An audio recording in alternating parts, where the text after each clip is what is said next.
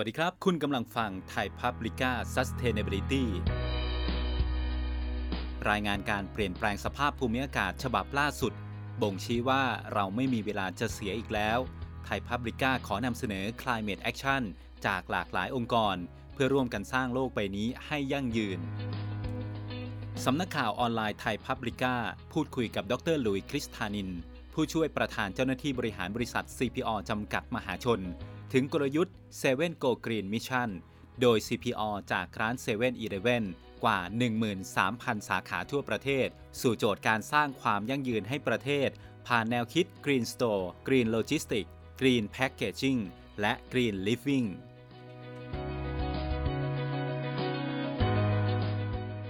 พูดถึงภาพใหญ่ก่อนนะครับ โยงตั้งแต่ภาพที่เป็นกลยุทธ์บริษัทเลยเนี่ยสมัยก่อนเนี่ยครับ เวลาเรามีการวางเป้าหมายขององค์กรเนี่ยเราก็มักจะไปพูดถึงเรื่องยอดขาย ไปพูดถึงผลกำไร หรือว่าไปพูดเรื่องความพึงพอใจของลูกค้านะฮะเพราะว่าแน่นอนเราเป็นบริษัทจดทะเบียนในตลาดหลักทรัพย์เนี่ยก็ต้องเรียกว่าคอมมิตกับผู้ถือหุ้น แต่ว่าด้วยปณิธานของเราในการทำงานเนี่ยเราบอกว่าปรัชญาองค์กรการทำงานเราคือ เราปรารถนารอยยิ้มจากลูกค้า เพราะฉะนั้นส่วนหนึ่งที่สำคัญมาก ๆ เลยก็คือต้องเป็นเรื่องของความพึงพอใจว่าลูกค้าเดินเข้าร้านเซเว่นแล้วเนี่ยวันนี้เริ่มมี 13,000 สาขาแล้วเขาต้องได้รอยยิ้มกลับไป แต่ว่าหลังจากเอาเรื่องความยั่งยืนในประเด็นต่างๆนี่เข้ามาครับ เวลาเราตั้งกลยุทธ์หรือว่าตั้งเป้าหมายองค์กรเนี่ยก็จะไม่ใช่แค่มิติเรื่องการทำธุรกิจฮะแต่ว่าจะเป็นมิติเรื่องการทำธุรกิจควบคู่ไปกับเรื่องความยั่งยืน ผมยกตัวอย่างอย่างตลอด 5 ปีที่ผ่านมาอย่างนี้ครับ เราก็บอกว่า CPO เนื่องจาก sizing ของเราเนี่ยก็ได้รับเชิญจาก Dow Jones Sustainability Index ใช่ไหมครับ DJSI เราก็บอกเราต้อง commit ตัวเองนะ เข้าไปเรียกว่าให้เขาช่วย audit เรา เราได้คะแนนกี่คะแนนไม่รู้ละแต่ว่าอย่างน้อยเราเราให้เขามาช่วย audit แล้วก็ตัว report ก็จะช่วยทำให้เราเห็นว่าเราควรจะได้รับการพัฒนายังไงนะครับปรากฏว่าปีแรกที่เราเข้าไปเนี่ยเราก็ได้รางวัลเลยฮะ ก็ได้รางวัลเป็นเรียกว่าเป็นผู้นำใน emerging market นะครับแล้วก็ตลอด 5 ปีที่ผ่านมาเนี่ยเราก็ได้รับรางวัลมาตลอด 5 ปีซ้อนนะครับมีอยู่ 2 ปีที่เราได้รางวัลเป็นเบอร์หนึ่งของโลก คือเป็น World Index อันดับหนึ่งนะฮะก็ปีล่าสุดก็คือ 2020 ที่ผ่านมาเราก็ได้กลับมาเป็นเบอร์หนึ่งของโลกอีกครั้งหนึ่งเพราะฉะนั้นตรงนี้ครับคงไม่ใช่เป็นเพียงแค่เรื่องเป้าหมายที่เราเขียนว่าเออต้องไปควบคู่กันนะในเชิงธุรกิจกับความยั่งยืนแต่ว่า ผู้บริหารหรือว่าผู้ใหญ่ของเราเองเนี่ยครับก็เอาจริงเอาจังกับเรื่องนี้ แล้วก็ทุกๆ ปีเวลาเรา report เนี่ยก็ต้องมี initiative หลาย ๆ เรื่องที่ใส่เข้าไปตามที่ Dow Jones เขาจะมีการกำหนด criteria ต่างๆมานะครับงั้นจากตรงนี้ก็เป็นถ้าพูดถึงเป้าใหญ่ในเชิงของของ KPI องค์กรก่อนเลยนะฮะในเชิงของโครงสร้างเองเนี่ยก่อนหน้านี้ครับเราก็มีหน่วยงานเล็ก ๆ ที่ดูแลงานที่เกี่ยวข้องกับเรื่องสิ่งแวดล้อม ใช่ไหมฮะอาจจะเรียกว่าสมัยก่อน CSR เป็นเรื่องที่สำคัญหลาย ๆ องค์กรก็มีสำนัก CSR เราก็มีฮะสำนักกิจการเพื่อสังคมและสิ่งแวดล้อม แต่ว่าตอนหลังเนี่ยครับก็สัก 5 ปีก่อนหน้านั้นเหมือนกัน เราก็บอกว่าเฮ้ยไม่ใช่ละ เราต้องตั้งเป็นระดับ CEO ลบหนึ่งคือตั้งเป็นระดับสายงานนะฮะก็คือเป็น CEO ลบหนึ่งท่านท่านหนึ่งก็คือท่านอาจารย์สุวิทย์ ที่ท่านก็มีความเชี่ยวชาญ แล้วก็ดูแลเรื่องพวกนี้มาตลอดนะครับ ท่านก็มาช่วยดูไม่ใช่ขับเคลื่อนแค่เรื่องเดิมๆที่เป็นเรื่องกิจการเพื่อสิ่งแวดล้อมหรือว่าเรื่องของ CSR แต่ว่ามาขับเคลื่อนเรื่องความยั่งยืนในประเด็นต่างๆด้วยนะครับ แล้ววันนี้ก็มีหน่วยงานอื่น ๆ ที่เกี่ยวข้องครับที่เราสร้างขึ้นมาเพื่อจะช่วยในการขับเคลื่อน เพราะว่าด้วยไซซิ่งของเซเว่นเนี่ยบุคลากรเราสองแสนใช่ไหมฮะร้านหนึ่งหมื่นสามพันสาขา แล้วตอนนี้เราก็กำลังขยายไปที่กัมพูชาและลาวด้วย นั้นแนวทางตรงนี้คงไม่ใช่ทำแค่ในประเทศไทย แต่ว่าเราก็ต้องใช้ทุกๆทที่ที่เราขยายไปในภูมิภาคนี้ด้วยนะครับนั้นทั้งในเชิงเป้าหมาย ทั้งในเชิงโครงสร้างนะครับ กลับมาในเชิงนโยบายครับ ในเชิงนโยบายเนี่ยเนื่องจากเราเป็นบริษัทที่อยู่ภายใต้เครือเจริญโภคภัณฑ์นะฮะในเครือเจริญโภคภัณฑ์เองเนี่ยก็มีกำหนดเป้าหมายเรื่องของความยั่งยืนของเครือ ผมเข้าใจว่าคุณเวลาทราบดีอยู่แล้วล่ะใช่ไหมฮะก็มี house ที่เป็นเรื่องความยั่งยืนของเครือเจริญโภคภัณฑ์ ทาง CPL เองเนี่ยก็เอาแนวทางของเครือเนี่ยครับมาดู เพราะว่าในความเป็น CPL เราเนี่ยบางเรื่องเราอาจจะไม่ได้มีธุรกิจเหมือนกับในเครือใช่ไหมครับ เราก็ถอดรหัสครับว่าอะไรที่เป็นเป้าหมายใหญ่ ๆ ผมยกตัวอย่างเช่น อย่างเรื่อง net zero คาร์บอนเนี่ยอันนี้เป็นเรื่องใหญ่ที่เราต้องทำแน่ๆ หรือว่าเรื่อง waste management ที่เราต้องทำใช่ไหมครับ ทั้งหมดเนี่ยมันก็ล้อไปกับธีมเรื่อง ESG อยู่แล้วนะครับ เป็นเรื่อง economics นะ governance environmental social ต่างๆนะเราก็ถอดรหัสตรงนี้ครับออกมาแปลงเป็นเราเรียกว่าเป็น house ของของเราเป็น CPL house ที่เป็นเป็นบ้านแห่งความยั่งยืนนะครับซึ่งเราก็แตกออกมาเป็น 3 หมวดใหญ่ ๆ ก็คือเรียกว่า align ไปกับทั้งเครือเลย ก็คือหมวดทางด้าน governance and economics นะหมวดทางด้าน social แล้วก็หมวดทางด้าน environment งั้นภายใต้ 3 หมวดนี้ครับเราก็มีอีก 5 เรื่องภายใต้แต่ละหมวด รวมเป็น 15 หัวข้อฮะ15 เป้าหมาย แล้วก็หลาย ๆ เป้าก็แน่นอนครับล้อกับเครือเจริญพกพันธ์แต่ว่าบางเรื่องเองเนี่ยก็มาโฟกัสโดยตรงที่เกี่ยวข้องกับธุรกิจของ7 e เ e ่ e อและของ CPO เรา อันนี้ถ้าพูดถึงภาพใหญ่ก่อน แล้วก็ที่ท่านประธานเจ้าหน้าที่บริหารของเครือใช่ไหมครับท่านสุประชัยคุณสุประชัยก็ประกาศเรื่องเป้าหมายต่างๆ แล้วก็คอมมิตกับ UN ด้วย ถึงแม้บอกว่าเป้าของรัฐบาลอาจจะ ยังอีกไกล แต่ว่าเครือจนวันก็ประกาศว่าภายใน 2030 เราจะต้องทำเรื่อง net zero ให้ได้งั้นเราก็คอมมิตตัวเองด้วยฮะว่าเรื่องนี้เราก็ต้องทำนะดังนั้นเราก็ต้องกลับเข้ามาดูในบ้านด้วย เพราะฉะนั้นในเชิง execution นะครับ จากบ้านหลังเนี้ยที่แบ่งออกเป็น 3 หมวด 15 เป้าเนี่ยครับเราก็มาแตกว่ากลยุทธ์หลักของ CPO เองเนี่ยที่จะต้องทำให้ได้เนี่ยเราก็ใช้คำว่า seven go green อาจจะเคยได้ยินคำคำนี้อยู่หลาย หลาย ๆ ครั้งในหลาย ๆ โอกาสนะครับเพราะว่าไม่ไม่ได้เพิ่งทำเป็นครั้งแรกหลังจากที่เรามีบ้านหลังนี้ แต่ว่าตัวแคมเปญ Seven Go Green เนี่ยก็ทำมาเป็น 10 ปีแล้วนะครับแล้วก็ที่คนจะรู้จักมากที่สุดก็คือตอนที่เราไปจับมือกับพี่ตูนใช่ไหมฮะช่วยกันลดถุงพลาสติก ลดวันละถุงคุณทำได้ อันนี้ก็จะทำให้คนเกิด awareness กับกับแคมเปญ Seven Go Green มากที่สุดนะครับภายใต้ Seven Go Green เนี่ยเราก็แบ่งออกมาเป็น 4 เรื่องนะครับเรื่องแรกก็คือเป็นเรื่อง Green Store เนื่องจากร้านเราเนี่ยอยู่เรียกว่าทุก ๆอำเภอในประเทศไทยแล้วล่ะแทบจะแทบจะเรียกอย่างนั้นก็ได้นะครับ อาจจะอยู่ขาดอยู่ไม่ไม่กี่อำเภอที่ยังไม่มี แต่ว่าในที่สุดเดี๋ยวเราก็คงจะอยู่ในทุก ๆอำเภอนั้นเราก็คิดว่าการที่เราจะต้องทำร้านของเราเนี่ยให้เป็นกรีน เพราะว่าร้านเราเป็นส่วนหนึ่งของชุมชนใช่ไหมฮะเราก็ต้องอยู่ยั่งยืนกับชุมชนด้วยนะครับในในในธีมของคำว่า Green Store เองเนี่ยเราก็บอกว่าเราจะต้องไปเน้นเรื่องของการเป็นร้านสีเขียว สีเขียวหมายถึงอะไร หมายถึงหมายถึงเรื่องการเป็นมิตรกับสิ่งแวดล้อม หมายถึงเรื่องของการประหยัดพลังงาน หมายถึงการนำเทคโนโลยีต่างๆ ที่เหมาะสมมาใช้ เพื่อให้เกิดความคุ้มค่านะครับแล้วก็เกิดการเซฟแล้วก็แน่นอนก็ต้องตอบโจทย์ในเรื่องของเป้าหมายความยั่งยืนขององค์กรงั้นอย่าง7 Go Green เองเนี่ยครับอย่างหลาย ๆ เรื่องที่เราทำในช่วงระยะเวลาที่ผ่านมา เช่น เราก็ค่อยๆ เปลี่ยนหลอดไฟ เพราะว่าร้านเซเว่นอีเลฟเว่นใช้หลอดไฟเยอะมากใช่ไหมครับจากเดิมที่อาจจะไม่ใช่เป็นหลอดประหยัด ตอนนี้เราก็เปลี่ยนเป็นหลอดประหยัดหมดละนะครับ หรือว่าสารทำความเย็นใช่ไหมครับพวก CFC ทั้งหลายที่อยู่ในแอร์เนี่ยตอนนี้เราก็เริ่มค่อยๆทยอยในการปรับเปลี่ยนเอาสารที่เป็นมิตรกับสิ่งแวดล้อมเข้ามา ถึงแม้อาจจะมีต้นทุนที่แพงขึ้น แต่ว่าก็สำคัญและจำเป็นนะครับ ร้านสาขาของเราเนี่ยเดี๋ยวนี้ก็จะเริ่มเห็นร้านที่เป็นสาขาใหญ่ขึ้น ไม่เหมือนสมัยก่อนที่เป็นร้านแค่หนึ่งคูหาสองคูหา หรือว่าร้านที่อยู่ในตึกแถวนะครับร้านที่มีไซซิ่งที่ใหญ่ขึ้น โดยเฉพาะร้านที่สแตนด์อะโลนฮะก็คือสังเกตง่ายๆคือมีที่จอดรถนะครับนั้นร้านกลุ่มนี้ครับเราก็เริ่มที่จะติดเรื่องของ solar roof โซลาร์เซลล์เข้าไปในร้านเรา เพื่ออย่างน้อยเนี่ยเราก็บริหารจัดการเรื่องการใช้ไฟได้อย่างมีประสิทธิภาพมากขึ้นนะครับ อันนี้ก็เป็นตัวอย่างนะครับ ถัดมาอันที่สองเนี่ยก็คือเป็นเรื่องของ Green Logistics นะฮะ โลจิสติกก็ถือว่าเป็นเรียกว่าเป็นเส้นเลือดที่สำคัญมากๆ เพราะว่าการกระจายสินค้าทั่วประเทศเนี่ยโอ้โหเป็นเป็นเป็นสิ่งสำคัญจริงๆนะฮะทุกคนก็เดินเข้าร้านก็อยากได้สินค้าที่ต้องการ แล้วปรัชญาเราบอกอยากให้ลูกค้าได้รอยยิ้มออกมางั้นโลจิสติกเราเนี่ยโอ้วันหนึ่งไม่รู้ขนส่งกี่ร้อยกี่พันเที่ยว เพราะฉะนั้นเรื่องนี้ก็เป็นอีกเรื่องหนึ่งที่เราบอกเราต้องทำให้มัน green green ในที่นี้นั่นหมายความว่าอะไร หมายความว่าเราก็ต้องลดมลภาวะจากการขนส่ง นั้นมลภาวะตรงนี้สิ่งที่เราทำส่วนหนึ่ง ตอนนี้เรากำลังทำโครงการทดลองนะครับ ร่วมกับรถยนต์ยี่ห้อหนึ่งทำเป็น EV truck นะปกติเราจะเห็นรถไฟฟ้าหรือว่ารถ EV เนี่ยเฉพาะที่เป็นรถรถรถเก๋งรถเล็ก ตอนนี้เรากำลังทำกับรถขนส่งที่เป็นทรัคนะฮะซึ่งผลตอบรับดูเหมือนตอนนี้ก็น่าจะเรียกว่าเป็นไปตามที่คาด ราะฉะนั้นแนวโน้มเนี่ยก็น่าจะขยายผลได้ในปีหน้าและปีถัดๆไปนะครับ เพราะว่าก็คงต้องขึ้นกับเรื่องของ production line เรื่องของอะไรต่างๆ ด้วยของรถยนต์ที่เรา partner ด้วย แล้วก็อีกอันนึงเนี่ยเรามีศูนย์กระจายสินค้าที่อยู่ทั่วประเทศนั้นศูนย์กระจายสินค้าเนี่ยก็เป็นส่วนหนึ่งของโลจิสติกเพราะว่าเป็นคลังนะที่จะต้องกระจายสินค้าให้กับลูกค้าเราทั่วประเทศ และในคลังเองเนี่ยเราก็เอาเรื่องพลังงานทดแทนไปด้วยเหมือนกัน ยกตัวอย่างอย่างโซลาร์เซลล์ solar roof อย่างเงี้ยครับ ตอนนี้คลังเรา 18 แห่งก็ติด solar roof ครบทุกแห่งแล้วเพราะฉะนั้นพลังงานบางส่วนก็ใช้จากพลังงานแสงอาทิตย์ อาคาร office building ของเราก็เหมือนกัน เช่น เราเพิ่งมีการก่อสร้างอาคารสำนักงานใหม่ของ CPO จากเดิมเนี่ยเราอยู่ที่ตึก CP Tower นะตอนนี้เราเพิ่งเปิดอาคารใหม่อยู่ที่แจ้งวัฒนะ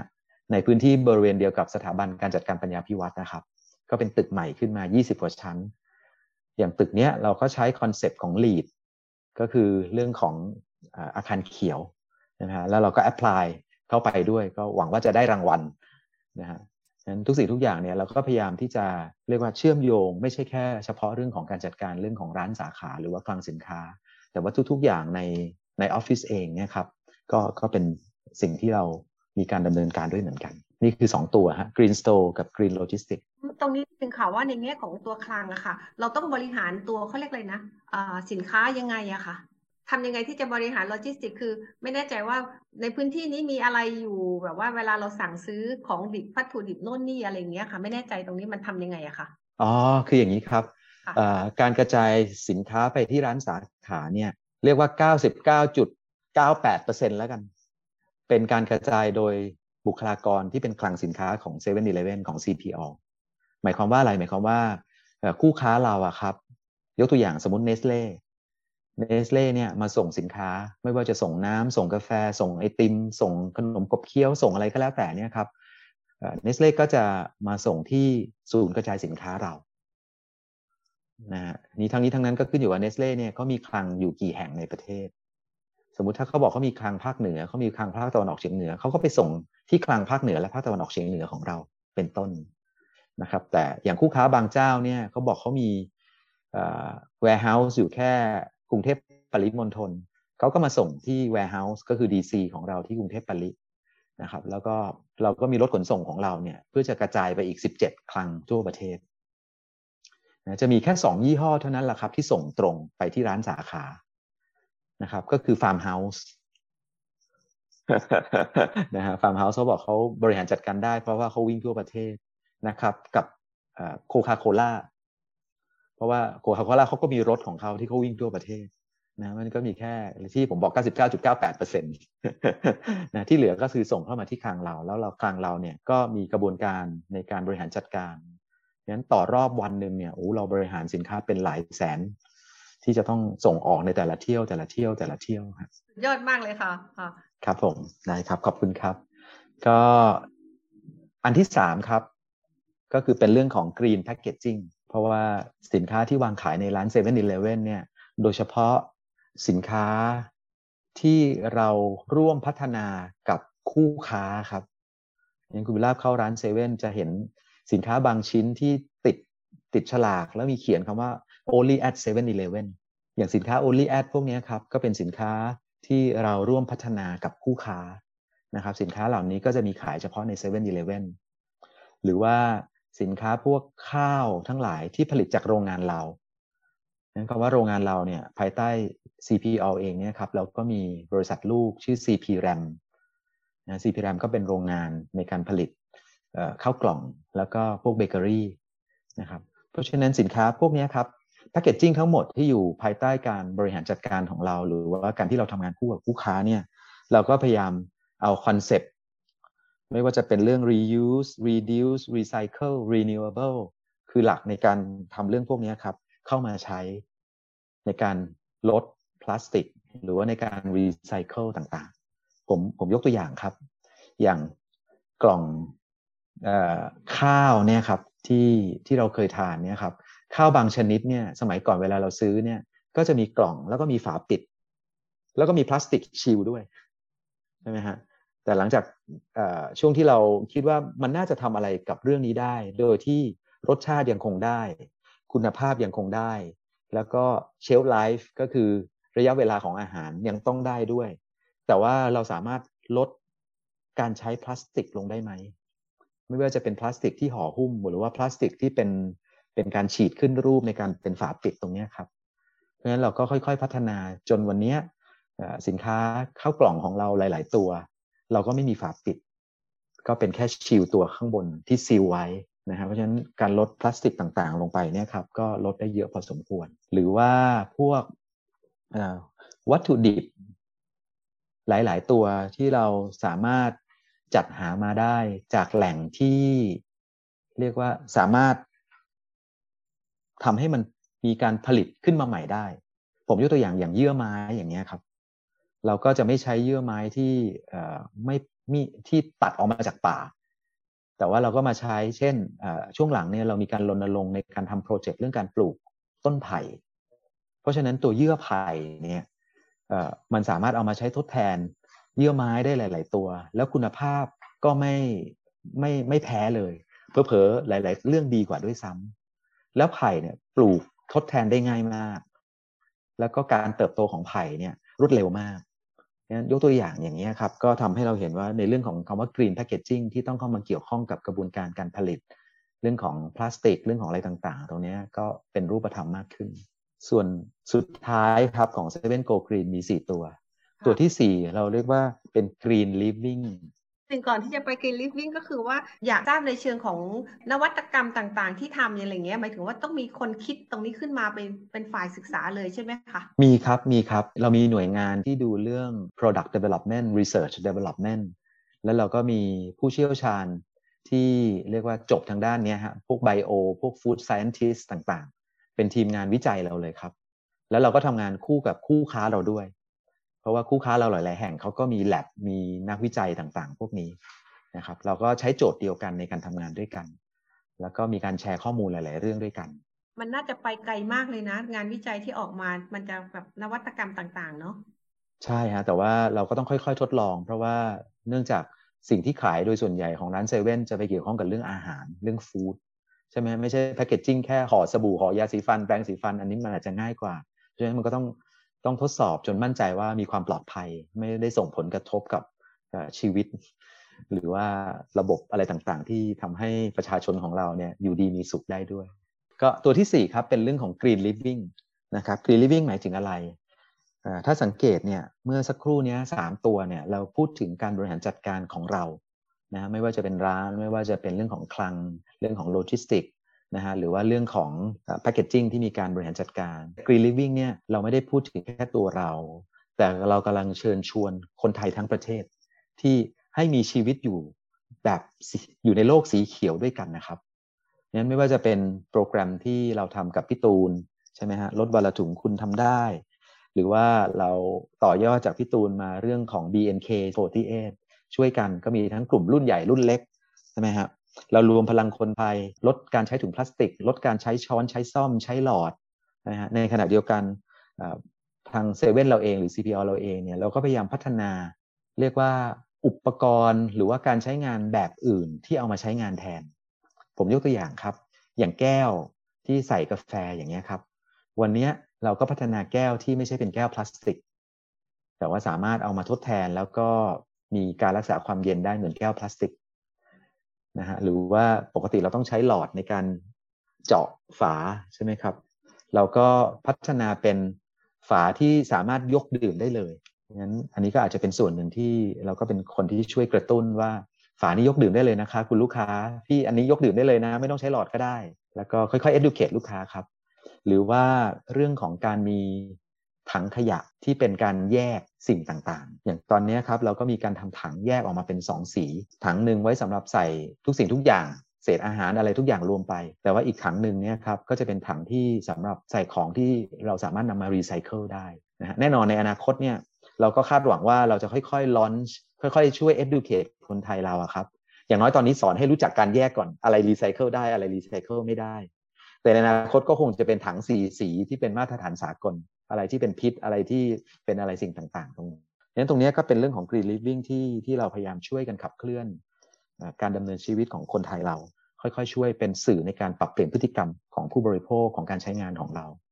ในขณะเดียวกันครับเราก็มีกระบวนการภายในในการรีไซเคิลของของเรา เพื่อจะให้เราเป็น green living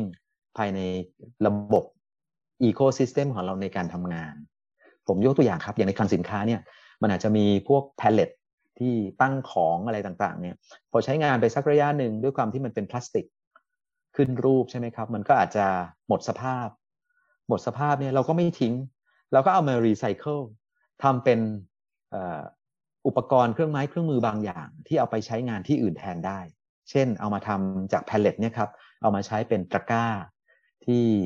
บริการลูกค้าในร้านเซเว่นอีเลฟเว่นเพราะว่าตะกร้าที่ลูกค้าถือในร้านไม่จำเป็นต้องมีความแข็งแรงใหญ่ใช่ไหมฮะเท่ากับต้องรับน้ำหนักสินค้าเป็นเบาๆแบบในคลังอย่างนี้เป็นต้นครับ เพราะฉะนั้นหลาย ๆ หลาย ๆ ตัวเนี่ยที่เราสามารถเอากลับมา reuse recycle refurbish พวกนี้เราก็พยายามทำให้มันเรียกว่ามีอายุในการใช้งานที่ยืนขึ้น แล้วก็ไม่กลับมาเป็นเวสนะฮะหรือว่าเป็นโครงการที่เรา ปลูกต้นไม้นะครับ อย่างตอนนี้เราบอกว่าการอยู่เป็นกรีนลิฟวิ่งเนี่ยเราก็รณรงค์ครับ อย่างอย่างช่วงปีที่ผ่านมาเนี่ย เราก็รณรงค์กับพนักงานเราเองนั้นด้วยความที่เรามีพนักงานเยอะเราก็บอกว่าที่บ้านใครยังมีพื้นที่อยู่ มารับพันต้นไม้ได้นะ พันแบบนี้หรือจะปลูกอะไรนะครับ ตอนนี้เขาคิด กล้วยด่าง แต่ว่าเราสิ่งที่เราเน้นเนี่ยก็คือจะเป็นเป็นพืชที่ที่เรียกว่ายืนต้นมากกว่านะฮะที่จะทำให้เกิดการสร้างออกซิเจนแล้วก็เป็นส่วนหนึ่งที่ทำให้เรามีชีวิตอยู่ได้อย่างมีมีอากาศที่ดีนะครับ หรือว่าในคลังสินค้าเราที่ยังพอมีพื้นที่เราก็ปลูกต้นไม้นะครับ ที่ปัญญาพิวัตรเราอะครับ ที่เราบอกว่าเราไปสร้างออฟฟิศใหม่ ในบริเวณเนี่ย ตอนนี้เราก็ปลูกต้นไม้ขึ้นมาเยอะมาก ว่างๆเรียนเชิญคุณบุญลาภไปชมได้นะครับ ว่าอาคารเราเป็นยังไง เราใช้ประหยัดไฟยังไงประหยัดพลังงานยังไง แล้วก็หลายๆครับผมพี่พี่ไปบรรยาพี่พี่วัดบ่อย เพราะว่าไปไปโน่นนี่อะไรอย่างเงี้ยค่ะ อ่าดีเลยครับ วันไหนแวะหมุนเข้ามาฮะ ค่ะค่ะ เรามีการปลูกต้นไม้โอ้โหรอบตึกเข้าไปตอนนี้เป็นแบบสีเขียวเลยฮะ แล้วเราก็มีการปลูกต้นไผ่ด้วยในนั้น แล้วเราก็ทำเป็นเหมือน เราใช้คำว่าเลกภาษาไทยอะไรนะ ไม่ใช่ทะเลสาบนะบึง ก็มีขุดบึงเล็ก ๆ ครับ แล้วเราก็เอาเป็ดเอาหงอ้าวมีหงด้วยอ่ามีหงด้วยฮะมีหงดำมีเป็ดโอเป็นหลายสิบตัวครับ มันก็เป็นความรื่นรมเวลาพนักงานทำงาน แล้วอยากจะเห็นเขียวๆอยากเห็นธรรมชาติ ก็มีหลายคนฮะหิ้วโน้ตบุ๊กลงมานั่งอยู่ริมสวนเนี่ยครับแล้วก็นั่งทำงานไอเดียก็บันเจิดดี ก็เป็น Green Living อีกแบบหนึ่งในองค์กรเรา อีกส่วนหนึ่งที่เราทำครับก็คือในคำว่า Green Living เนี่ยอย่างที่ทราบว่าใน7 e เ e ่ e อเราเรามีขายสินค้า โดยเฉพาะที่เป็นอาหารค่อนข้างเยอะมากนะครับงั้นสินค้าที่เป็นอาหารเนี่ยก็มีอายุมีเชลฟ์ไลฟ์ของมันนะฮะ งั้นอันหนึ่งที่เราเริ่มทำก็คือเราก็เริ่มจับมือกับเครือข่ายของเราครับ อย่างล่าสุดเนี่ยเราก็มีสองมูลนิธิที่มาจับมือกับเรา ในการที่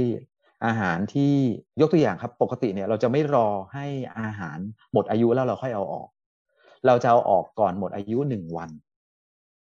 นะฮะพอก่อนที่จะหมดอายุหนึ่งวันเนี่ยตอนกลางคืนเนี้ยครับ น้องๆสาขาเนี่ยเขาก็จะแยกอาหารเหล่านี้ออกมา และเช้าวันรุ่งขึ้นเนี่ยครับ มูลนิธิก็มาทำงานร่วมกับเรา โดยการมารับของเหล่านี้ครับ ที่ยังยังมีคุณภาพดียังไม่หมดอายุ เอาไปแจกจ่ายชุมชนที่ด้อยโอกาส เพราะฉะนั้นก็เป็นเรื่องของ green living อีกแบบหนึ่งด้วยเหมือนกันนะครับ ในขณะที่สินค้าบางตัวที่มันหมดอายุแล้ว แล้วก็ไม่สามารถรับประทานได้อะครับ ในบางชุมชนเราก็ร่วมมือกับผู้นำในชุมชนท้องถิ่นหรือว่า Social Enterprise ในพื้นที่ นะครับเพื่อจะรับของเหล่านี้เอาไปแปรรูปแปรสภาพ เช่น เอาไปเป็นปุ๋ย เอาไปเป็นอาหารสัตว์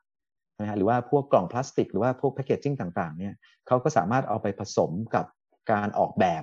ในพื้นที่ผมยกตัวอย่างที่เราจับมือกับพื้นที่ที่เกาะสมุยอย่างเงี้ยครับ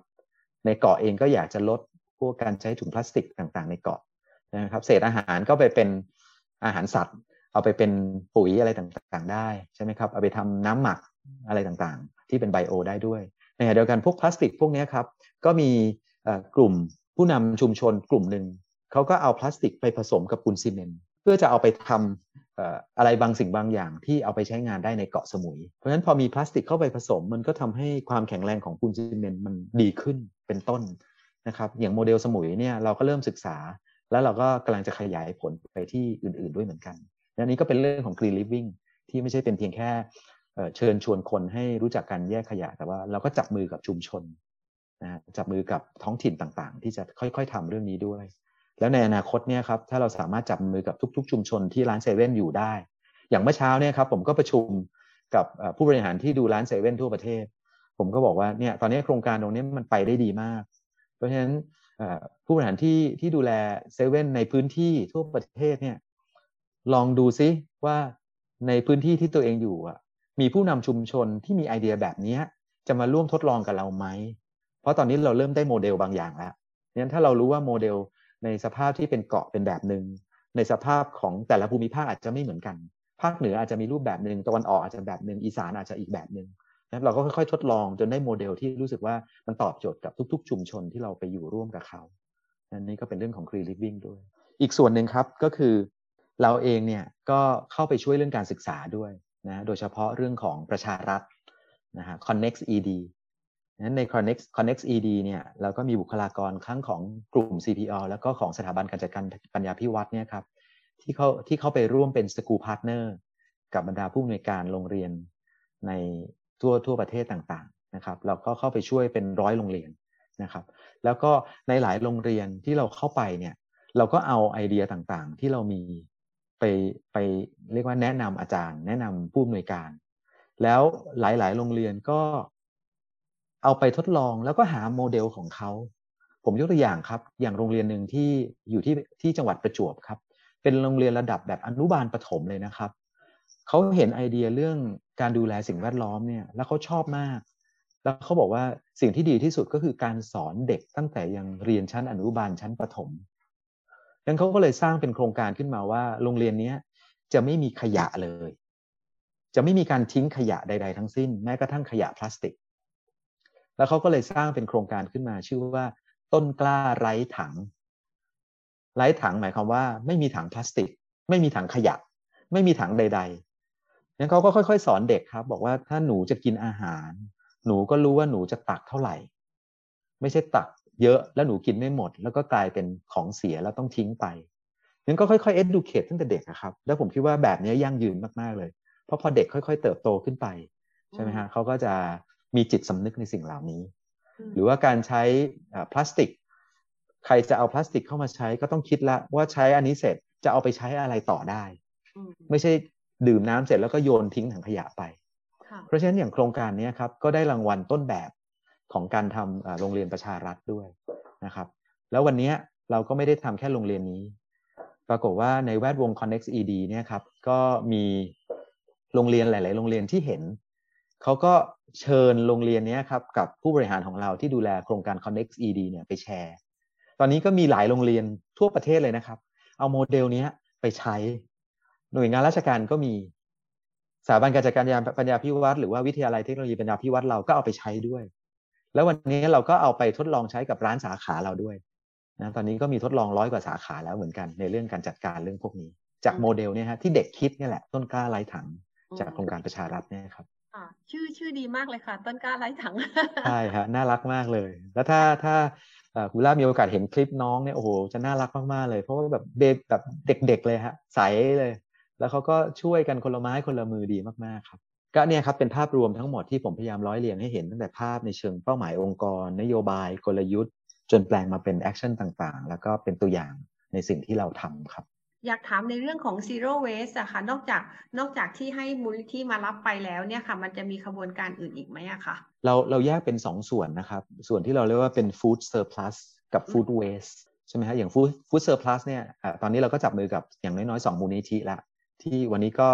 ปีปีหนึ่งก็ได้เป็นหลายพันตันในการที่เราช่วย แล้วเราก็กำลังขยายผล ตอนนี้เราก็กำลังคุยกับมูลนิธิอื่น ๆ ที่ที่เริ่มสนใจนะครับหรือว่าวัดหรือว่าลงเรียกว่ากลุ่มผู้นำชุมชนบางกลุ่ม ก็เริ่มเริ่มหารือกัน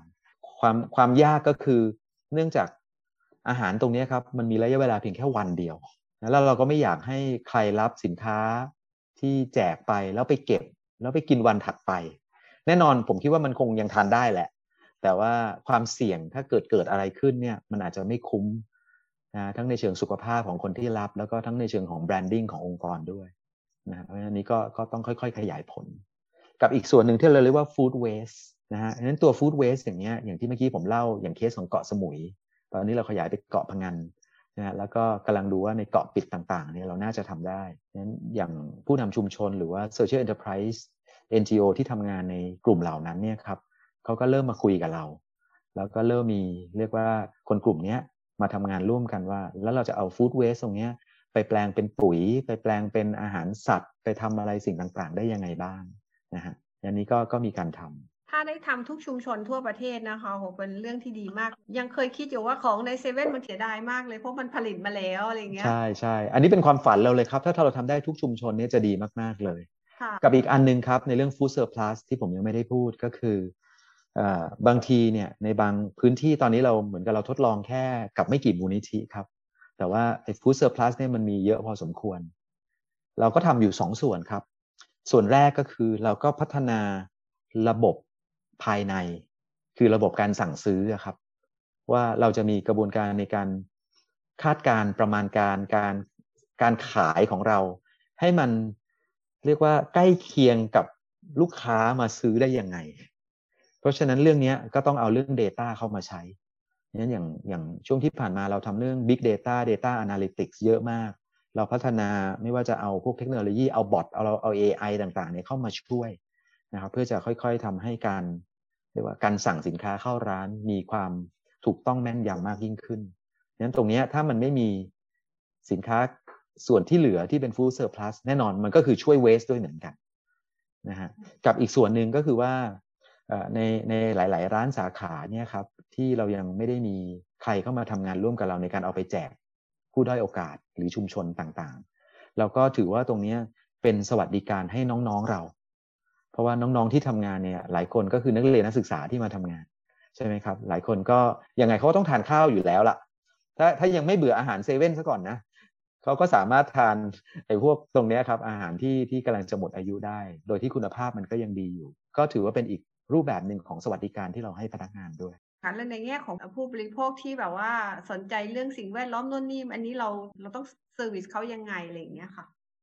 ก็มีหลายส่วนนะครับ ผมยกตัวอย่างครับ อย่างผู้บริโภคเองเนี่ย ถ้าเป็นเรื่องอาหารก่อนนะครับ ตอนนี้เรามีการทดลองในบางในบางโซนของ7 e เ e ่ e อคล้ายๆกับเวลาเราเห็นโรงแรมอะฮะพอหลังสองทุ่มโรงแรมเอาพวกเบเกอรี่เอาขนมปังมาลด50% วันนี้ในหลาย ๆ ร้านสาขาในบางโซนเราทำการทดลองครับ ว่าลูกค้าที่อยู่ในละแวกนั้น เช่น สมมติเซเว่นตั้งอยู่หน้าหมู่บ้าน ยังไงเนี่ยพรุ่งนี้เช้าเขาต้องหาของทานอยู่แล้วแล้วเราก็เอาตรงนี้มาจัดเป็นโปรโมชั่นลดราคานั้นลูกค้าไม่ได้ตั้งใจจะซื้อกลับไปเพื่อเก็บไว้อีก 3 วันค่อยทานเพราะรู้แล้วพรุ่งนี้เขาทานแน่ๆ เพราะฉะนั้นตรงนี้ก็ก็ถือว่าเราจับมือ แล้วก็เป็นประโยชน์ทั้งทั้งสองฝ่ายวินวินด้วยกันทั้งคู่ นะครับหรือว่าเรามีโครงการยกตัวอย่างเราจับมือกับซานตอรี่เ e ปซี่ที่มีการเอาเครื่องมาตั้งไว้หลาย ๆ จุด ยกตัวอย่างอย่างสำนักงานใหญ่ตอนนี้ที่ซีพีทาวเวอร์ใต้ตึกอะครับเราก็มีเราก็มีเครื่องของซันตอรี่เ e ปซี่เนี่ยครับขวดพลาสติกที่เราดื่มน้ำเสร็จแล้วทั้งหมดก็สามารถมาหย่อนเข้าไปในเครื่องนี้ เพราะฉะนั้นเครื่องนี้ก็จะถูกเรียกว่าเรียกว่ามีการแยกสิ่งต่างๆ แล้วก็เอาพลาสติกเหล่านี้ครับเอาไป reuse หรือว่า recycle ต่อได้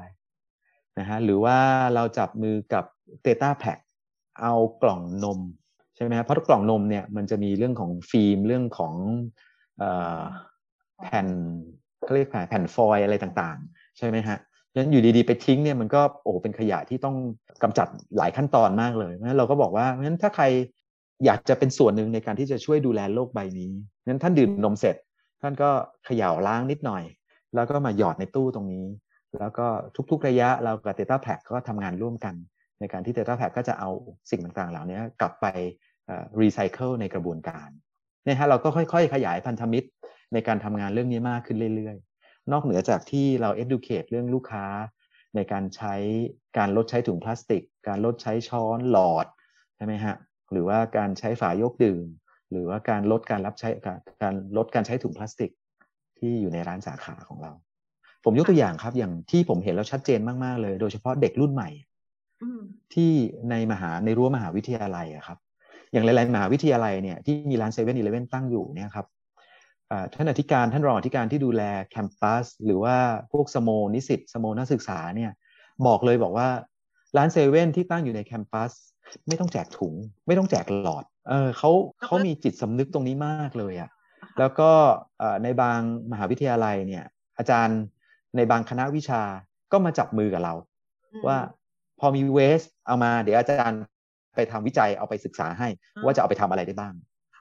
แล้วมันไม่ใช่แค่เวสแค่เรื่องอาหารครับ อย่างตอนนี้เราก็จับผมจำไม่ได้มอที่ธัญบุรีครับ เรากำลังศึกษาเรื่องการรีไซเคิลที่ไม่ใช่อาหาร แต่ว่าเป็นพวกอุปกรณ์ที่ใช้งานในออฟฟิศหรือว่าพวกกากกาแฟ เพราะว่า7 e เ e ่ e อเองเราก็ขายกาแฟเยอะพอสมควรนะครับเพราะฉะนั้นกากกาแฟเนี่ยมันน่าจะเอาไปทำอะไรได้เยอะมากๆเลย ตอนนี้เราก็เริ่มเห็นไอเดียแล้วครับว่าเอาไปทำอะไรได้บ้าง ก็เป็นงานวิจัยที่เราร่วมกับสถาบันการศึกษากับทีมอาจารย์ด้วยทุกพื้นที่มีพันธมิตรได้หมดเลย ใช่ใช่ครับก็พยายามจับมือร่วมกับทุก ๆ คนครับ เพราะเราเชื่อว่าตอนนี้กระแสเรื่อง sustainability เนี่ยไม่ใช่เป็นเป็น requirement อะแต่ว่ามันคือ purpose มันคือจิตสำนึกของคน เรียกว่าโดยส่วนใหญ่แน่นอนเราจะทำยังไงให้คนทั้งประเทศเราอะมีแบบนี้ ก็ต้องค่อยๆ educate ค่อย ๆ เป็นแบบอย่าง ค่อย ๆ มีกิจกรรมที่ช่วยๆ พาเขาไปครับ ใช่ใช่มันมันต้องเอื้ออำนวยความสะดวกกันด้วยเนาะใช่ครับ สื่อก็เป็นแรงสำคัญมากใช่ค่ะ มันต้องช่วยกันสื่อสารจุดประกายอ่าตอนนี้ในเชิงของตัวพันธมิตรอะเราเราเราไม่จำกัดเลยใช่ไหมคะเพราะว่าตอนมันทำอะไรคนเดียวไม่ได้อยู่แล้วเนาะใช่ไม่จำกัดเลยครับ แม้กระทั่งอย่าง SME สหกรณ์ชุมชนทั้งหลาย เราก็ไปทำงานร่วมกับเขานะครับ ผมยกตัวอย่างอย่างอย่างกล้วยหอมทองที่เราเห็นในร้านนะใช่ไหมเราทำงานคนที่ผลิตให้เราเนี่ยไม่ใช่บริษัทใหญ่นะแต่ว่าเป็นสหกรณ์ชุมชนที่เขาปลูกกล้วยในแต่ละภูมิภาคทั่วประเทศแต่ว่ากล้วยเนี่ยด้วยความที่มันต้องมีการการกระจายสินค้า การบริหารจัดการความสดหรือว่าความพอดีของมันเวลามาถึงร้านอะนั้นเราก็พยายามคิดค้นว่าเราจะไม่ใช้ถุงพลาสติกห่อกล้วยได้ยังไงอืม ก็ก็อยู่ในกระบวนการอยู่นะครับ ว่าเราจะใช้อะไรมาทดแทน แต่เราก็ยังหาไม่เจอ แต่สิ่งที่เราทำแล้วนะครับ ก็คือเราลดความหนาของถุงพลาสติกเพราะฉะนั้นถ้าถ้าคุณบุลาบเห็นในอดีตเนี่ย ถุงเนี่ยจะมีความหนามากกว่านี้ตอนนี้ก็มีความบางลง ก็ค่อยๆ อย่างน้อยค่อยๆ ทีละนิดทีละนิดทีละนิดฮะเราก็ยังไม่ไม่หยุดในการที่จะพยายามทำ R&D ว่าเออจะใช้อะไรแทนได้บ้าง อืมค่ะ ของเซเว่นน่าจะมีให้ทำ R&D เยอะมากเลยอะค่ะ เพราะ product มันเยอะมากครับ ค่ะใช่ครับ ใช่ครับเราก็ทำคนเดียวไม่ได้ต้องมีพันธมิตรฮะ ใช่ใช่ใช่ค่ะ ในแง่ของอขอกลับมาที่ตัว climate action ตรงนี้นิดหนึ่งนะคะว่า ครับผม zero ตรงนี้ของของของ CPO ก็เหมือนกับเหมือนกับเครือเลยใช่ไหมคะสองใช่ครับ เราก็ตั้งเป้า 2030 ครับ เป็นศูนย์เลยฮะ net zero carbon เนี่ย action จากนี้ไปนี่ก็คงจะต้องแบบว่า มันต้อง action แล้วนะมันพูดอย่างเดียวไม่ได้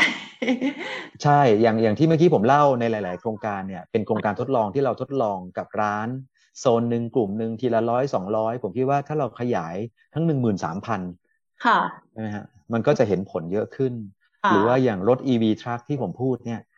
ตอนนี้เราอยู่อาบีอาจจะทดลองอยู่ไม่กี่คัน แต่ถ้าปีหน้าเราขยายเป็นร้อยถัดถัดไปเป็นพันคัน เอาไปทดแทนรถทั้งหมดที่มีการขนส่ง ผมว่าตรงนี้มันก็จะเห็นผลที่เป็นรูปธรรม แล้วก็เป็นเป็น multiplier effect เหมือนกันฮะเพราะว่า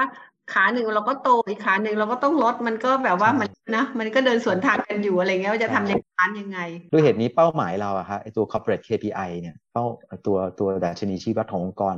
ที่ผมเรียนตอนต้นว่าเราเลยต้องต้องตั้งเป้าคู่กัน เป้าในเชิงธุรกิจกับเป้าในเชิงความยั่งยืนต้องไปคู่กัน ในแง่ของต้นทุนนี่มันเพิ่มเยอะไหมคะ ในแง่ที่เราต้องมาจัดการกับไอ้สิ่งที่เราเนี่ยค่ะ ก็แน่นอนฮะก็เป็นต้นทุนที่เพิ่มต้องเป็นต้นทุนที่เพิ่ม แต่เราก็พยายามค่อยๆ ลองดูครับว่า คือเราต้องยอมรับว่าวันนี้กระแสนี้มันไม่ได้เกิดแค่ในประเทศไทยแต่ว่ามันทั้งโลกฮะเพราะฉะนั้นหลาย ๆ เรื่องตอนนี้พอทุกประเทศร่วมกันน่ะ กลายเป็นว่าหลาย ๆ เรื่องจากอดีตที่เราเคยทดลอง ผมยกตัวอย่างชัด ๆ เลยอย่างโซลาร์เซลล์สมัยก่อนแพงมาก แต่ตอนนี้ราคาเริ่มรู้สึกว่า เออมันมันมันเริ่มเห็นแล้วว่าพอลงทุนไปเนี่ยกี่ปีที่จะมีรีเทิร์นสมัยก่อนตอนเราทดลองใหม่ ๆ ลงไปทุกคนก็บอกไม่เป็นไรหรอกเราถือว่าอันนี้เป็น CSR เพราะเราก็ไม่รู้ว่ามันจะได้คืนเมื่อไหร่ แล้วมันจะเจ๊งเมื่อไหร่ อุปกรณ์เราก็ยังไม่ไม่ไม่รู้มันเป็นยังไงใช่ไหมครับ แต่ว่าอย่างตอนเนี้ย อุปกรณ์เครื่องไม้เครื่องมือก็มีคุณภาพมากขึ้นอืมมี player หลายรายเข้ามาช่วย ก็ทำให้การพัฒนาการขายอืมแล้วก็ต้นทุนที่ต่ำลงค่ะงั้นผมผมคิดว่าในเทรนด์เหล่านี้ถ้าทั้งโลกช่วยกันขับเคลื่อนเนี่ยครับ มันก็จะส่งผลและทำให้เราสามารถเอามาใช้ได้จริง ไม่ใช่เป็นเพียงแค่ concept หรือว่าเป็นแค่การโฆษณาอืมค่ะค่ะ แล้วในแง่ของตัว supply chain ของloop พวกนั้นล่ะคะมันต้องทำความเข้าใจหรืออะไร กับเขาไหมคะแน่นอนฮะแน่นอนเราเรามีการสื่อสารและเราทำงานร่วมกับเอ่อคู่ค้าเรานะฮะโดยเฉพาะคู่ค้าที่เรียกว่าเป็นคู่ค้าที่ติดกับเรา ที่เราเรียกว่า supplier tier one เนี่ยครับงั้น supplier tier one เนี่ยเราเรามีการประชุมกับเขาเรามีการทำแผนร่วมกับเขาเยอะมากครับอืมในระบบ supply chain เรา อย่างล่าสุดเนี่ยกับสมาคม GCNT เนี่ยครับเมื่อสักอาทิตย์สองอาทิตย์ที่แล้วเองเนี่ยเราก็มีการจัดประชุมฮะเชิญเขา มาร่วมเป็นสมาชิกกับสมาคม GCNT เราด้วย หลายรายก็ก็ให้ความสนใจครับ เราก็พยายามไม่ใช่เพียงแค่ action แต่ว่าเราอยากให้เขาเข้าใจ แล้วก็ทำให้เกิดความยั่งยืน คือไม่ใช่แค่ทำกับเราอะแต่อยากให้เขาทำทั้งระบบในการบริหารจัดการในโรงงานหรือว่าในบริษัทของเขาด้วยครับ เพราะเขาก็มี supply chain ของเขาอีก มันจะได้ใช่เป็นแตกแขนงออกไปเนาะอืมใช่ครับใช่ครับ แล้วถ้าเราทำ Tier 1ได้ครบเนี่ย เราก็ตั้งใจจะทำ Tier 2 Tier 3ไปเรื่อยอืมๆ นะฮะเพราะว่าเราลองเราลองคำนวณดูเนี่ยนะครับซัพพลายเออร์ของเราซัพพลายเออร์ของซัพพลายเออร์ของเราซัพพลายเออร์ของซัพพลายเออร์ของซัพพลายเออร์ของเราเนี่ยโอ้รวมๆแล้วถ้าเรานับเป็นจำนวนคนเนี่ยประมาณสักสิบล้านคนน่ะถ้าเราเราพูดถึงจำนวนครอบครัวของคนด้วยนะครับเพราะฉะนั้นเราเราบอกว่าเพราะฉะนั้นเซเว่นเนี่ยต้องดำเนินธุรกิจให้อยู่ให้ได้ แล้วก็มีความยั่งยืน เพราะถ้าเราเป็นอะไรไปเนี่ยผลกระทบกับสิบ สิบล้านคนเนี่ยถือว่าเยอะพอสมควรกับประเทศไทย ฉะนั้นก็ต้องเป็นทั้งความแข็งแกร่งทางธุรกิจ แล้วก็เป็นความยั่งยืนในการดำเนินธุรกิจด้วย เพื่อให้เรามีทั้งเรียกว่าเอ่อผลประกอบการที่จะช่วยทำให้เข้มแข็งขึ้น แล้วก็มีการสร้างจิตสำนึกของทุกๆ คนในการทำงานร่วมกัน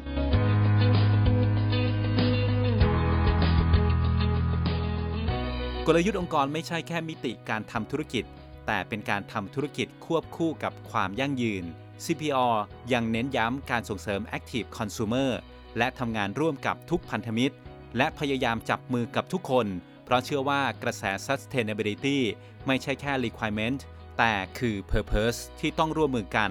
สร้างความตระหนักของคนในสังคมส่วนใหญ่ และทุกคนในสังคมสามารถมีส่วนร่วมกันได้